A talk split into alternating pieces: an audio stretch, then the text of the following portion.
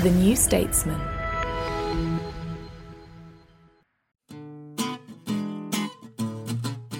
Hi, I'm Anoosh.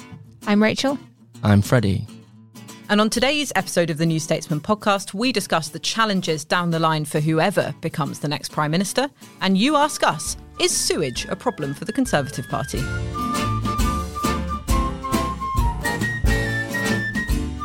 So the Tory leadership campaign carries on. Um, it's funny when you go on holiday and you come back and everything's just still the same. Yeah, Um, nothing has changed. Yeah, the polls look very similar. Liz Truss way ahead, but they're still kind of announcing policies and they're still still plugging away at it, aren't they? Um, Yeah, they are. I think Rishi Sunak came up with his plan for levelling up of East Anglia yesterday. So I, I mean, um, you know, nothing against East Anglia, but I don't think that's going to change the uh, result for him. Isn't Liz Truss doing the same thing? She's levelling up Norfolk at the moment, Yeah. Eastern Powerhouse. Can you get, can you get the, the northern one sorted out first? I think I've possibly said this on the podcast before, though the contest has been going on so long. I It's, it's very difficult to remember the heady days of the. Anyone remember Penny Mordaunt? I don't remember Penny Mordaunt. I don't think this contest has really been good for anyone. It definitely hasn't been good for the country because we've got a mm. vacuum where government should be while the economic crisis gets worse and worse and worse and worse. It hasn't been good for the Conservative Party because there is so much blue on blue vitriol and they've gone from sort of respectfully disagreeing to absolutely going at each other's throats. I mean, you had Michael Gove a few weeks ago coming out and saying that Liz Truss was a holiday from reality. Yeah. So, Yeah. you know, not a great look. Also, they're, they're sort of trashing the record of the government that they were both in and that has been running the country in various forms for 12 years. But I also don't think it's very good for the candidates because they keep having to come up with new policies some of which are reheated old ones, some of which make no sense, some of which are the opposite of what they're probably going to do if they get in. And you're sort of like, who does this length of contest benefit other than all the Conservative MPs who had holidays booked over August and didn't want to disrupt them? Yeah, that's a very good point. And actually, you know, this has filtered through to the grassroots. So, ironically, lots of these policies are obviously being pitched to the party faithful, but the party faithful aren't that happy with how this contest is going. So, I went to the biggest Tory association, known as one of the Premier League um, associations in Beaconsfield, which is in Buckinghamshire, just before I went off on holiday a couple of weeks ago. And it was really interesting because they weren't sort of against either candidate, but there was so much there was so much disillusionment. There was so much. Yeah. There was a lack of enthusiasm. You know, they wanted Kemi Badenoch on that ballot paper. They wanted Penny Mordaunt on the ballot paper. Boris Johnson back. Well, actually, that that was interesting because that, there was not much enthusiasm for Boris Johnson either, but there was a disappointment with the lack of choice that they have been given, and also the issues that were being debated by the two candidates. They were all saying, "Well, of course, you know, tax cuts sound attractive." To people like us, but there, there are big problems in the country, and they're the ones, you know, that they skew older, obviously, and they're the ones who have to encounter sort of their GP and, and the NHS more often than perhaps Yeah. the general population do. And they're also very aware that times are tough for people who have perhaps less money than them. So I do think there's a little bit of an element of patronising these people um, that happens with, with the candidates when they go around the country. This was the biggest association, so the biggest chunk of members, and also the biggest, most active branch, which is in Gerrard's Cross, which is a sort of affluent town there. And, and they were saying we feel a bit like, you know, this has been a choice given to us by a centralising party that hasn't taken our views into account. So I think it will be difficult for whoever wins. We think it will be Liz Truss if the polling's anything to go by. For what it's worth, the people who I spoke to said that they felt like it was a bit closer on the ground, and a lot of them hadn't voted yet. So mm. there was a bit of indecision there as well. But by what they were saying, it's going to be quite tough for whoever because I think that lack of enthusiasm is reflected in the MPs as well, the Conservative MPs. I think in Harry Lambert's piece, our colleague who's not able to join us on the podcast today, but he's written an interesting piece on sort of what went wrong for Rishi Sunak, which is in the latest issue, and you can also also read it online. But I think he points out that only three in ten Tory MPs voted for Liz Truss as leader in the final round. Even though she's the front runner now, that's not a huge amount of support within the parliamentary party either. No, and it's interesting that that might become a massive problem for her going forward. But I think what you're talking about, the membership not necessarily being on board with what the candidates were saying, is really interesting because the overriding theme of this contest, I think, for me, has been the fact that both candidates are speaking to the membership, they're not speaking to the public. Yeah. Um, and if they've got that judgment slightly wrong, they've taken a huge reputational hit for focus on things that the public aren't as focused on as the membership are, such as tax cuts, and neglecting the overriding issue, which of of course, is the cost of living. Mm. So that may be negative, a hugely negative and wasted opportunity actually to address important issues that are shared by the membership and the public. So if, if that is true, that's really interesting. Yeah, and also whenever I asked sort of what's your main thing, what's your priority from either candidate that you might be voting for, it was always someone who can beat Labour. It was always that electoral factor. Mm. And obviously the jury's out on who it would be more tough for Keir Starmer to go up against. We've we've discussed the pros and cons of yeah. both Rishi Sunak and Liz Truss on this podcast, I think, numerous times. It's but it was interesting that that was a priority rather than you know true conservative values or something. Yeah, like it's that. almost the same issue again. It's are you focused on the issues that are going to win you the election? And Liz Truss and Rishi Sunak have not been, both because they've been going in this race to the bottom on tax cuts. But I think we may or may not see Liz Truss pivot towards the electorate if she does become prime minister, and that will be fundamental. How quickly she can change, how quickly she can focus on the cost of living, and whether she can come up with a package that really alleviates some of the pain people are feeling. Yeah, because she's cooking up an emergency budget at the moment, isn't she, Rachel? It's not an emergency budget, it's a fiscal event. Um, and, and that downgrading is significant because it means she doesn't need to get new forecasts from the OBR, which will likely show that the fiscal headroom that she thought she had for her tax cuts doesn't exist and that things are actually much worse than we thought. Now, her argument, which actually I kind of buy a little bit is forecasts like that would take 10 weeks to, to properly work up and we just don't have that time and we have to move fast. And i think that's where public sentiment is as well among conservative members and also among the public in general which is you have to do something before energy bills rise in october do something and, and sort it out later. But I think there's something slightly disingenuous about continuing with the we're definitely going to have all these tax cuts which are probably not funded, including the the national insurance increase, which I opposed at the time because it's quite regressive and it, it's another way of transferring wealth from the, the, the young to the old, and there are all kinds of issues with who it hits and, and what it will do. But one thing that it would do is provide more money for the NHS and social care, and she's planning to to cut that, but still maintain those those spending commitments. And I think when those forecasts do come in, whenever she does have to do an emergency budget, it will be quite clear that there isn't the economic case for the tax cuts. And then she's in trouble because that's kind of what her entire ideological vision for the country is. And it takes somebody very strong politically to say, this is what I believe in on an ideological basis, but looking at all the facts, looking at all the evidence, now is not the right time for them. This is what we should be doing instead. Ironically, that's something that, that Margaret Thatcher was very aware of. Liz Truss, I don't think, has that kind of steeliness about her to be able to say, yes, I believe in this, but this is what the country needs right now, and to to, to pivot. And that's kind of quite worrying from a long term economic perspective. Well, I think that's really interesting that you say that because I do think she has this reputation as a true ideologue. But actually, I think you're right about the fact that she does she can bend with the times. You know, she's been in cabinet for a really long time, which shows that she must be someone who's able to compromise. But also, she's U-turned, hasn't she, during her leadership campaign? For example, on the regional pay policy that she announced, she U-turned very soon after that, which was the bit about that announcement that surprised me the most, actually. So, do we think we're going to see sort of Boris Johnson Mark II, someone someone who blows with the wind? No, I don't think so because I think her principles have stayed quite consistent over the past decade or so, and she she's very aware of, for instance, the public uproar over the regional pay board policy, and she wisely U-turned. I mean, I think that speaks to her political nous, perhaps, but it doesn't speak to the fact that her principles are are flexible. I think it's the opposite, really. That was when you saw what she really thought. It's the same mm. with her comments about productivity and the fact that she blames British workers for our low productivity.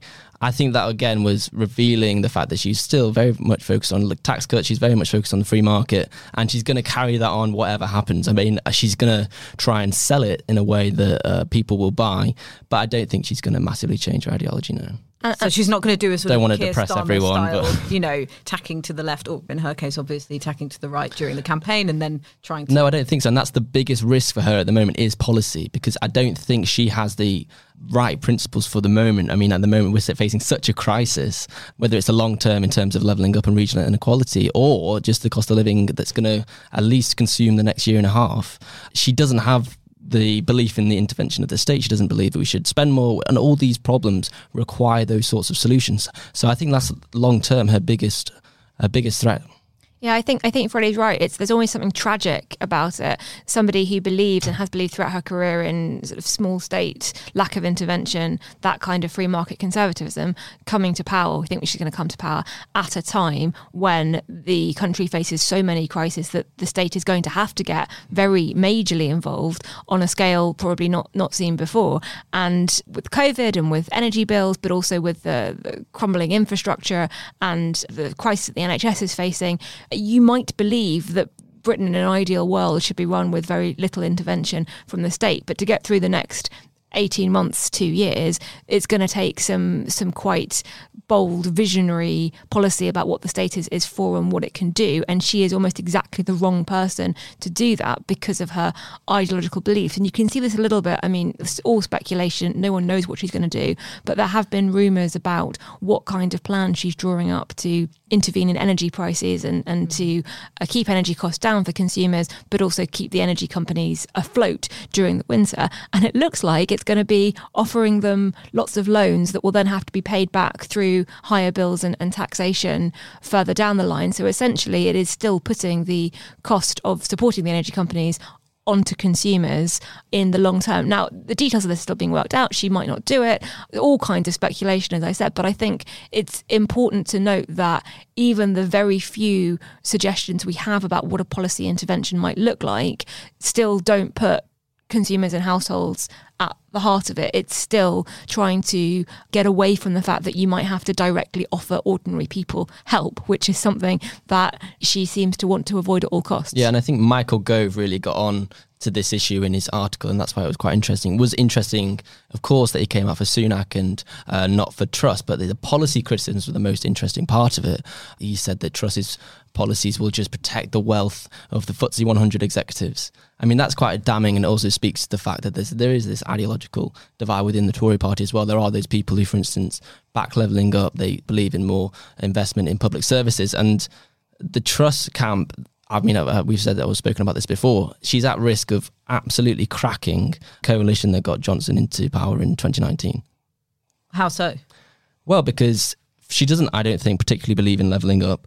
And that was one of the main reasons that people voted for Conservatives in 2019, even if it wasn't actually, the phrase wasn't used that much during the campaign. It was more this general belief that there's going to be some policy to redress the uh, regional inequality in the country. We're also going to have big investment in public services. You've got to remember the mantra was about nurses, police officers. It was nothing about. Um, tax cuts. It was, you know, it was economics, it was more investment and addressing regional equality. Then social values, it was about Brexit. Those two things I don't think Liz Truss really believes. I mean, look at what Liz Truss's Brexit is. Liz Truss's Brexit is let's get all this EU law off the statute books. You didn't really hear that when people voted for Brexit in 2016. It wasn't about, oh my God, there's so much law, we need to get rid of it. What it really was was a vote against the establishment. It was against people who had not invested in the North and other places around the country for decades and decades. And I don't think she understands that. Well, this is really interesting because this will be the next challenge. Obviously, the immediate challenge will be the energy bills and the cost of living crisis. But the next challenge will be trying to appear as if you're not betraying the people who you yeah. promised that you'd improve their their towns and their cities and other regions. I mean, I've just been in Devon, you know, where they feel really overlooked by the levelling up agenda. They thought that this was going to be an economic rebalancing of mm. the economy when they when they voted Boris Johnson's government in, and they can't see that that being manifested. And maybe that's a bit unfair because these things obviously take take a long time. But nevertheless, as Rachel Wolf, who co-wrote that manifesto, has been saying, there needs to be a physical sort of representation of levelling up before yeah. the next election arrives, and that is going to be a big challenge, particularly if someone like Liz Truss, who, like you say, her focus hasn't been levelling up, yeah, is, is, the prime minister. Yeah, and we had Will Tanner, um, he is the founder or the leader of Onward, the think tank, say to the New Statesman recently,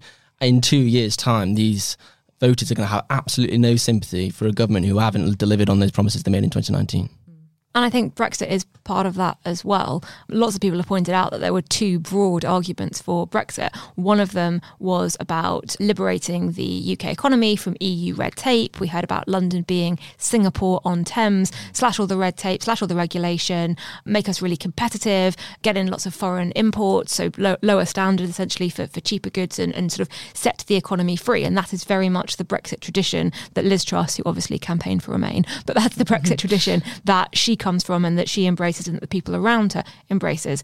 The other argument was the firstly, let's fund the, the NHS with the money that we send to Brussels, but also the EU has stopped the UK government from really putting in the investment and the attention to left behind parts of the UK economy. We need more protectionism. We need curbs on immigration, so we support British workers to British jobs. We need higher standards. We don't want foreign products coming in here and, and undercutting us. Basically, we need more state intervention, just of a different kind than what the EU offered. And lots of people said at the time those are two valid perspectives, but you cannot mm. come up with a Brexit version, a version of Brexit that achieves both of them because they are fundamentally different visions for the UK economy. And for six years now, we've had various conservative politicians trying to ride two horses, sit on the fence, whatever cliche you want, to try and marry those two views up. And you just can't do it. And it might be that under Liz Truss, that is when the illusion that you can have both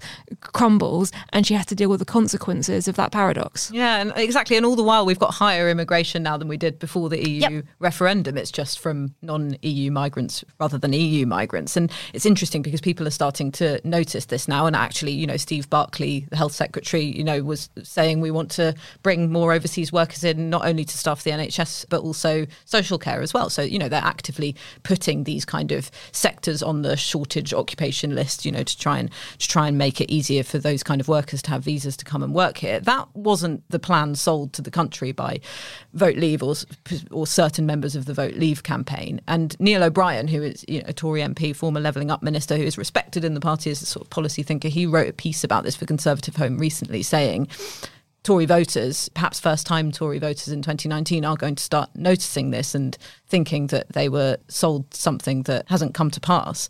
And it's only going to become more acute because we have so much staffing shortages in so many different industries. Yeah, w- w- would they rather have less immigration and not be able to get a, a hospital appointment yeah. because they might have a Filipino nurse, or would they rather get healthcare and accept that the flip side of that is you you have more Oh yes, I'm not agreeing from, with the perspective, but I do think that it is. But yeah, that, that's or, paradox, right? Electoral or issue. you pay nurses properly and try yeah. and train them more at home. I don't think any of the candidates are kind of pushing for higher pay for, for, for nurses. No, I don't think they are. No.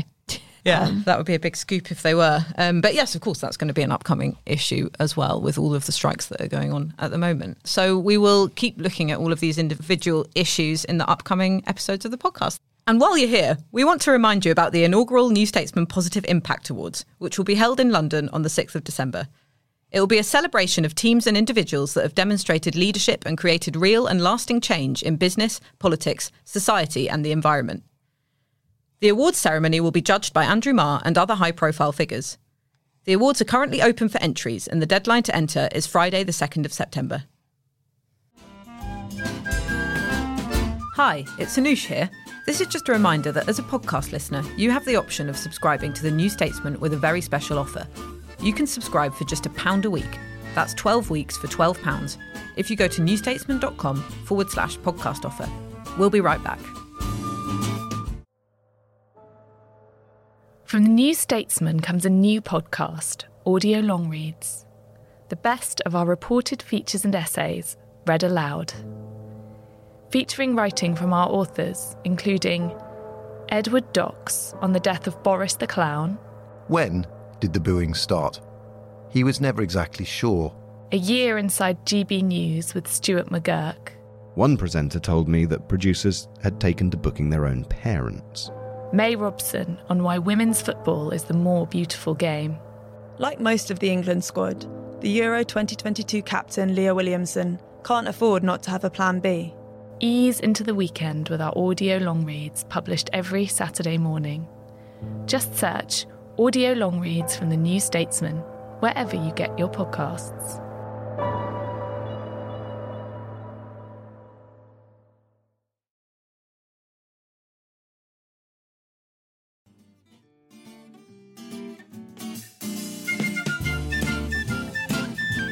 And now it's time for a section we like to call you Ask Us. You Ask Us.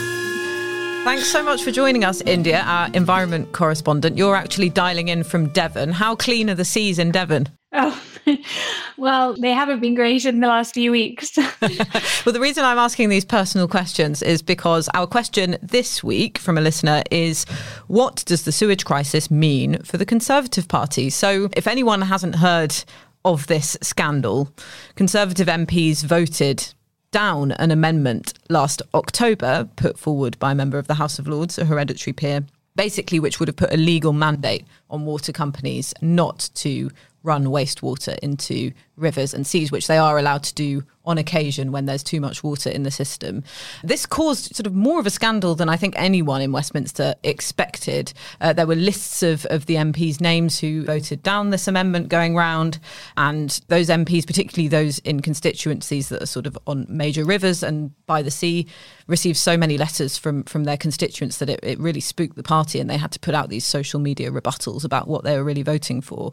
So it has been an issue that has been affecting the reputation of MPs in certain seats. And at the time, we spoke to David Gauke, who used to be a Hertfordshire MP, Conservative MP, on the podcast, now a columnist at the New Statesman, and he was telling us that you know it was a, it was a real nightmare for his colleagues, and he still lives in his old constituency, and said that locals there are, you know, it's been a real issue, a major issue, the River Chess in that constituency, uh, having sewage running through it, um, and he said that it's sort of a gift for Lib Dems to put on their leaflets that the local MP and ex constituency voted voted to pollute the the waterways, and it's resurfaced. Why is it resurfaced, India? So essentially, because we had a great big downpouring of rain, I think it was the beginning of last week, after an incredible dry period, you know, following on from the, the historic heat wave. And the heat wave had dried up the ground. So it was cracking in places and completely hard. So when the rain did finally unleash, um, instead of soaking in like we wanted it to do and, and filling up the kind of underlying water table, it just gushed off the surface straight into into drains and sewers. And when you get a, a, a big uh, input like that, the water companies they get very worried that the sewage is going to back up into people's homes and you're going to get get it coming up your sinks so they uh, do have permission in exceptional circumstances to release the sewage untreated straight out into seas and waterways, uh, which is what they've been doing a lot of recently. And to be honest, is what they seem to do a lot of very, very frequently. Um, and sometimes even when it's not raining, which is what people are rightly very angry about. Yes, and and I think you hinted at that there in your answer, but it is happening more and more, isn't it? And I think there were more serious incidents of pollution last year than there had been since 2013. Why why are they doing it more and more? Is it because we're having more of these kind of rain events, or is there something more suspicious going on? So essentially, it's an ongoing infrastructure problem that the water companies are just not tackling fast enough. Um, they, you know, this has been a problem for a long time but they're not upgrading the rate the infrastructure at the rate they need to. That's the same for the leaky pipes and also for the kind of reservoir infrastructure that we need to deal with uh, things like drought, in- increasing drought in terms of climate change. So you're not got enough cli- uh, infrastructure there. Climate change is, you know, increasing at pace, and we're getting a kind of perfect storm of shit, really. I, I, hope that we have a beep button. How far are the Conservative Party to blame for this? Obviously, Tory MPs voted against forcing water companies not to do this. Their argument would have been that it would have cost sort of hundreds of billions too fast and ended up with, like you said, you know, sewage uh, backing up and, and entering our own homes rather than somewhere else. But, you know, they are the party that has been in power for a very long time and they, they have the responsibility for regulating those water companies that, that you mentioned. So, what's your take on that? So it's not something that can be fixed overnight. And the MPs were right about that. But on the other hand, you know, they've been in power for, for 12 years um, and have not forced the water companies to tackle this, which the government does have the power to do. The regulatory bodies do have the power to do. Um, but in that period, instead of supporting the regulatory uh, bodies like the Environment Agency to actually hold the companies to account and uh, enforce the the um, conditions in the proper way, they've instead been cutting the funding for that body um, a huge amount in the last uh, few years, and um, yeah, the, the just we haven't seen the change that we need. Mm. And these are the type of the environmental issues that sort of suddenly get the public extremely riled up that perhaps in Westminster it isn't always as appreciated as it should be. I think there were some similar stories concerning the natural world and the environment over the 2017 general election that, you know, perhaps journalists like us didn't realize were bubbling under the surface to do with ivory trade and fox hunting and things that did have a big bearing on what people were talking about online at least. Rachel, this seems to be one of those issues. How damaging will it be for whoever gets into number 10? Well, I think the reason it's caught people's attention is because it's one of those areas where government regulation or, or, or lack of regulation has a very visible, visceral effect on on people's lives. You try to take your kid swimming in the sea and you can't because the sea's closed because there's too much sewage in it. That resonates in a way that other environmental issues that are a bit further away or a bit more long term, they don't have that kind of emotional resonance. But I think the sewage in the seas and indeed the drought conditions and the fact that uh, all the water companies are telling us that can't have can't use our hose pipes and things because of the drought. Worth pointing out, as I think we have done on this podcast before, that the water companies lose a huge amount of the water through leaky pipes and uh, mm. broken infrastructure. In London, Thames Water, which has just imposed a hose pipe ban, they lose 24%, a quarter of the water that they handle due to leaks and, and problems with the pipes in the infrastructure all of this comes down to a long term lack of investment and lack of oversight and, and, and, regulation. And uh, some of that is very much the issue of the water companies themselves, that they're paying their shareholders and their CEOs mind boggling amounts while failing to do the necessary infrastructure work, but some of it is also the government, both in terms of lack of regulation and lack of funding. India mentioned that the Environmental Agency had had their funding cut. In fact, 24 million was cut from a government grant for environmental protection that included surveilling the water companies to prevent the dumping of raw sewage. This is from a Guardian article that was in Tuesday's paper and who was head of DEFRA at that time when that decision was made? Oh, it was Liz Truss. So I think it is, it's, it's kind of worth pointing out that during the 12 years that the Tories have been in power, there have been lots of occasions where ministers have made decisions to make cuts uh, that at the time were seen as waste and that they could cut money and, and slash budgets and do things more efficiently. And now a couple of years down the line, we're realizing that actually it wasn't waste, it was built in resilience. And now we don't have that resilience. So we're seeing it in environmental issues like with water and sewage. We're also seeing it in the NHS and sort of social care. You make cuts to local governments, social care, those problems back up, and you have hospitals who are unable to discharge patients because they've got nowhere to go. And that means that ambulances coming in can't uh, offload their patients because there are no beds, and then the ambulances don't turn up. So that's one example. You've also got the barristers' strike who voted to continue their strike this week because the criminal justice system had huge cuts. I think it lost about a quarter of its budget under the Cameron austerity years and they sold off a whole load of courtrooms and they made a whole load of cuts. And as a result of that, pre COVID, it was 17 months to get a case from an arrest to, to, to trial. So there were all these instances where cuts that really date back to David Cameron's government seemed at the time like they were being very efficient. And actually, it turns out that we needed that capacity in the system. And now we're facing crises on multiple fronts because all of those areas, the institutions of the infrastructure are crumbling. Yeah, I think you make a really good point about austerity there because one of the things that we always used to talk about on the podcast back in the austerity years was that it was hitting the poorest the hardest. And therefore, lots of the opinion formers, you know, lots of the people in newspaper offices, the people sitting in parliament weren't necessarily noticing the sharp end of those cuts. But now we're seeing the legacy of them hitting the things that people see day to day. Oh, you know, why can't I get a bed in the emergency department, for example, like you say, because of the social care cuts? Most people won't engage with the social care system in their lives, but they will. They want to know, to hospitals. They want right? to know if they dial nine nine nine for a sick yes. child, the ambulance will turn up. Exactly, and then it's the same with the waterways. Most people will notice when there's sewage in the rivers and seas that Britain used to pride itself on keeping very clean, and so you do have these very visceral, very immediate examples of what happens when you cut these kind of budgets years before. And India, we've been talking a lot about the political implications, but what are the environmental implications of having this this sewage running through through the water?